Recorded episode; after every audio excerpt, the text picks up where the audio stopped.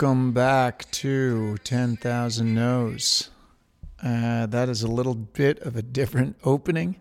If you're new to this show, we don't usually do it like that, but uh, I am in the mood to shake things up. This is our last episode of 2020, which I have dubbed the year of no, but I think have uh, somehow turned it into the year of yes. And if not, we're calling 2021 the year of yes. So um, I had a lot of different things that I was thinking about riffing on for today. And uh, the irony is that I have so many episodes already scheduled that are ahead of this that I've already recorded and we've put in the queue. And this one, which um, you're getting on December 21st, uh, just doing right now. And uh, let me set the scene for you right now. I'm looking out over Brooklyn, New York, Williamsburg, to be specific. And uh, it is Friday night, so it's a few days before you're getting this. And I played Home for the Holidays there. Uh, it's actually called the Christmas song. I don't think I ever realized that. I thought it was Home for the Holidays. But I played that because I am going home for the holidays and I have been away since September 29th, which is the longest I have ever gone without seeing my kids. Uh, I did a movie in 2015 called Hot Pursuit, and that had me in New Orleans for about two and a half months, but I was working on shows in LA that I had to go back for. So I was gone for, I think, three weeks was the most. Then I was back for a week, then two weeks, then I was back for a week. And that felt like a long time. Um, this has been a really long time. I haven't done the count, but I think it's somewhere close to 80 days. Um, whatever that is, September 29th till uh, tomorrow will be December 19th for me. And uh, that's a long time. But I bring it up because I got a lot done in that time. And um, like everything else, it wasn't perfect. Being away from your wife and your kids is not perfect, but there were silver linings. There was a lot of time for me to think, there was a lot of space for me to really create some things that I've been building on the side. There was space for me to really put time into the role that I'm working on. Um, there was just space that a lot of adults don't get these days, and I had it in spades. And uh, my wife should be sainted because she was uh, back home with our two kids and two dogs, and that is not easy. And um, my aim is to go back and uh, and uh, kind of pick up the slack for a little bit. Um, but I think I bring it up because 2020 was a year that was like that. You know, I'm just, I'm just, I wanted to do a bit of a retrospective. It's the end of the year, kind of sum it up. Uh, have you run through whatever it is for you that you're looking back on and assessing? And for me, I'm thinking, you know, I started the year with so much hope. Um, I had this this uh, role on City on a Hill. I was looking forward to. I signed that deal right before Christmas last year, and I was like, "Yes, let's do it." Um, I was I finished my book over the holidays, literally with. I mean, people wouldn't believe it if they really saw what I did. I wrote part of that book in a car while my wife drove in a car on the way up to. Um, San Francisco over Thanksgiving to see my brother and his family. And then when we were uh, back east, I wrote some of it in different relatives' houses uh, my in law's house, um, my sister in law's house, and then we were up at a ski house in the Catskills. And um, I wrote it there with a bunch of family and kids all around, and um, just somehow got it done, and then went through the uh, the editing process um, through the spring. But, you know, I, I headed to New York in February with such excitement and got settled in the apartment and all of that. we got up and running. We got through two episodes, almost three, and then wham. And the whole world, I mean, what, what an unprecedented year. I mean, that's the understatement of the century, but what a crazy, crazy year for everyone. And even right now, as I record this, I'm about to go back to Los Angeles, which is apparently just the COVID hotbed, not only for the country, but for the entire world, which um, is pretty crazy. And I don't know if it really feels that way if you're back there, but when you're away from it and you're hearing stories about it and your family's there, it it feels certainly um, quite crazy. But the point is that we we were forced to pivot, and I think people have suffered this year. People have died this year. It's been tragic. And yet there's a whole other thing or story that has happened this year, which is a lot of people who uh, who were hit by this in some way were forced to uh, to take a step in a different direction. Uh, it wasn't their choice, but they were forced to. And sometimes when that happens and we hit a wall or a wall hits us uh, and we're forced to change direction, that energy that brings us in the different direction actually opens us up to new possibilities. And things happen that we couldn't have anticipated before.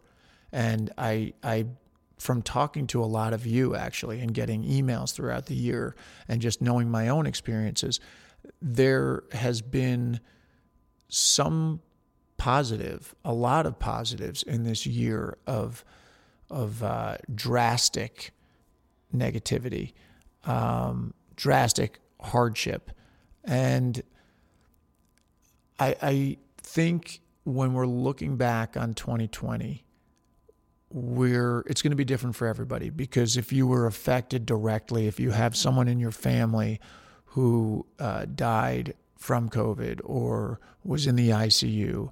Uh, you know, I, I, don't think I'm even qualified to speak on that. Um, I don't know what that would be like to go through. I hope I don't ever have to find out, but this thing is still going. So you, you really don't know. Um, but for for the rest of us, I think we're going to look back on 2020 much the way I look back on 2017. It was, for various reasons, the hardest year of my life. I made a big leap. I kind of got uh, a lot of things went wrong for me for what I was anticipating. And it was really, really rough. Um, and yet, that's the year that I started the podcast. That's the year that I did Goliath, um, which was really the beginning of a professional run that has been the most uh, artistically satisfying for me. Um, and I remember saying to my wife at that time, I said, This is going to go down as, because it was really stressful. Um, I said, This is going to go down as a year where things turned. It's the the worst and the best year. And I think 2020 is that for a lot of people because something happens. I mean, really, that's what this entire show is about, I guess. Something happens when you are up against it. Something when you're forced to dig deep. Uh, I think that what it is is is that you're forced to really live in the moment to really react. And the thing I could relate it to in acting is the happy accident stories. And Josh Pais, who was uh, on this show, talked about it when he was doing a play and somebody dropped the glass on stage and everybody got alert. And that's when it came alive. And, you know, I talked about it in the book with um, On the Waterfront, Elia Kazan directing, Brando, Eva Marie Saint. They're doing a scene where they're walking through a park in Hoboken, New Jersey, and um, it's young love, and they're doing the scene, and she dropped her glove, and Kazan does not call cut. Brando squats down, swoops up the glove, continues the scene, puts the glove on his big meat hook of a hand, one finger at a time, trying to stretch it over his big hand. It's not stretching. And he continues with the scene, and she stays in it. He stays in it. Kazan never calls cut. And it kind of goes down as one of those scenes in cinematic history that was uh, really dynamic. And you know, the critics afterward they look back and they go, "Oh, the the glove, the dainty glove symbolized their love that was, you know, doomed from the start. It didn't fit on his hand and they could they could put a label on it afterward. But really what happened was those actors because that director set the table this way. Those actors were alive in the moment. That glove falling was like the glass falling on the stage for Josh Pais was like the you know, COVID hitting was like my stressful year in 2017. Those things, when the glass falls and it shatters, that's when you come alive. That's actually when we are at our best. And I think we are at our best because we're most engaged because we we need to be. If we're not fully engaged, we're not going to make it through it. And the situation causes us to rise to the occasion. And in rising to the, the occasion, we are using our whole selves. And that is a feeling that is um, glorious really. It's it's addictive. I mean it's i don't think enough people live in that space. I feel lucky as an actor that my job actually requires me to live in that space. You know the the better the acting is really the more in the moment you are. Uh, i'm not saying i'm doing it all the time but that's what i'm striving for. And I'm grateful that that's my job description is that I have to do that. I have to train to learn how to do that better. I'll never do it as well as I want to, uh, but I will always strive to get better. And I think for you listening, whether you're an actor or you're not an actor, maybe it's kind of setting that intention of trying to live that way where you're really engaged in the moment uh, rather than just going through the motions and getting comfortably numb, which uh, we're all guilty of uh, uh, in one way or another, or at one time or another. But the other thing I want to talk about before I let you go is um, I was packing today and thinking about what I wanted to talk about on this episode. And realized I've been really focused. I started, I think I talked about it last week, this this community, the online community, the 10,000 No's Insiders, and I decided to just pull the trigger and do this thing experimental in January. And we did something last night. We did a welcome and we had this Zoom with uh, all of these people. It was really cool. I had people from the UK. There's someone in Singapore. She couldn't be there last night. There were people in California, Vancouver, Toronto, New York. Uh, really cool. And uh, I think this thing's going to be actually.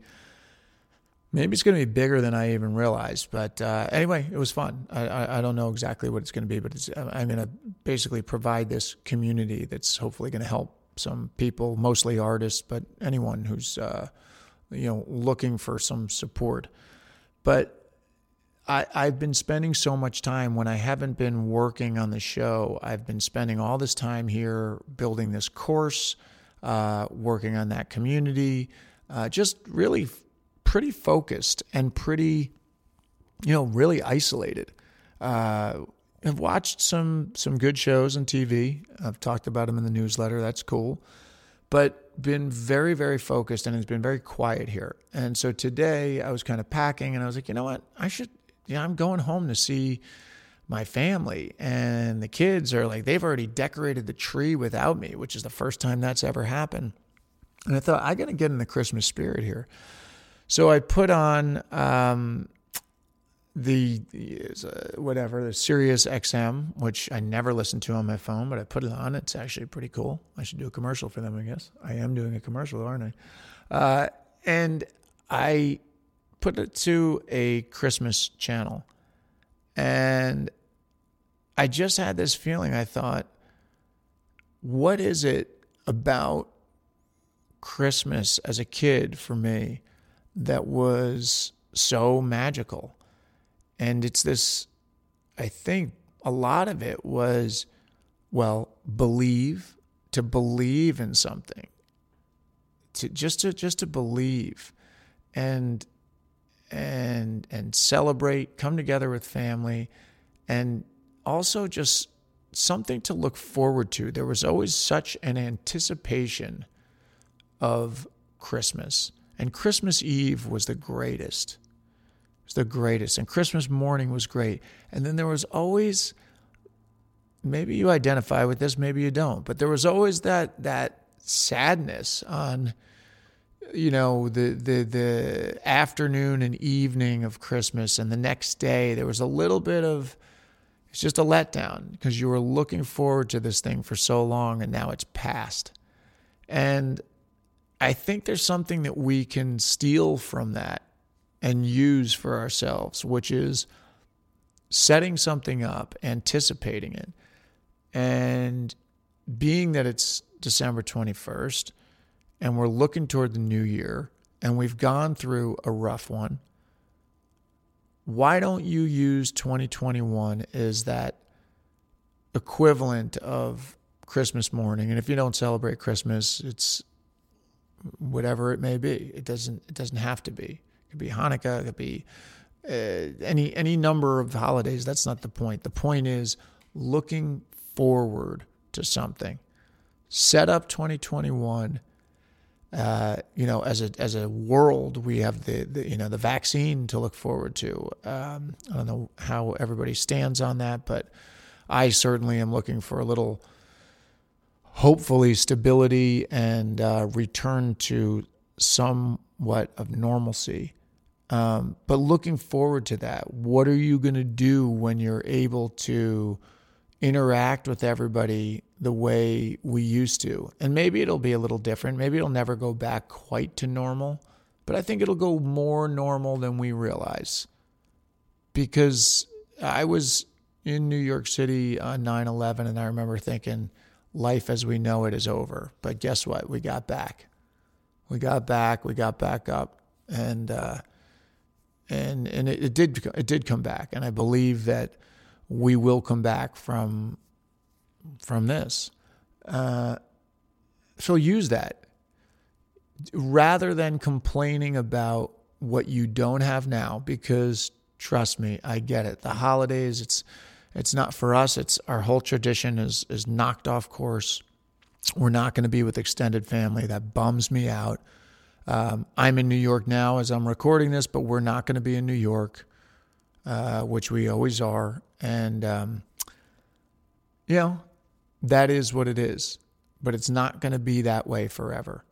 So rather than taking this time to complain about it, take this time to prepare yourself for the day when you are taking that mask off, when you are out there um, at a concert, at a pro sports game, um, at a picnic, and you're not thinking about this ridiculous virus, um, anticipate.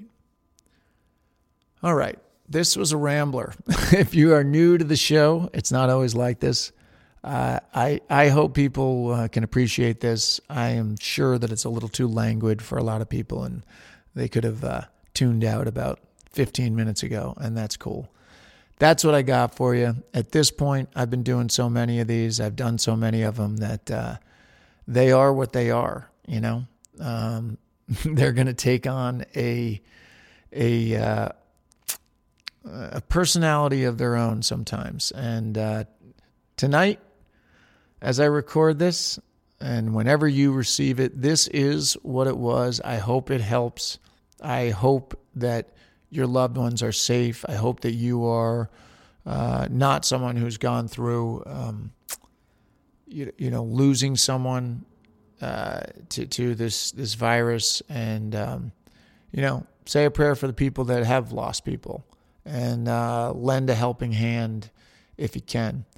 And that is it. We say goodbye to 2020, and uh, we'll see you again. I got a brief little thing for you on New Year's Day, and, um, and then we got the Monday morsel on the 4th, and then I've got someone very funny coming to you on January 8th because I thought we needed to start the new year with some laughs. Uh, I've got a woman who goes by uh, One Funny Mommy on Instagram and uh, TikTok, and she is hysterical and uh, and also a, a, great person. So you're gonna love that. And then we got Lorraine Bracco after that, uh, who you know from Goodfellas and The Sopranos, and I've known her uh, since The Sopranos, uh, since 2002. So she's an awesome woman.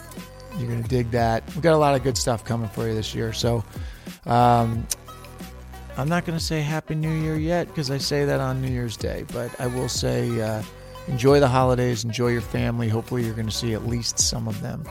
And that is it. Thanks for listening.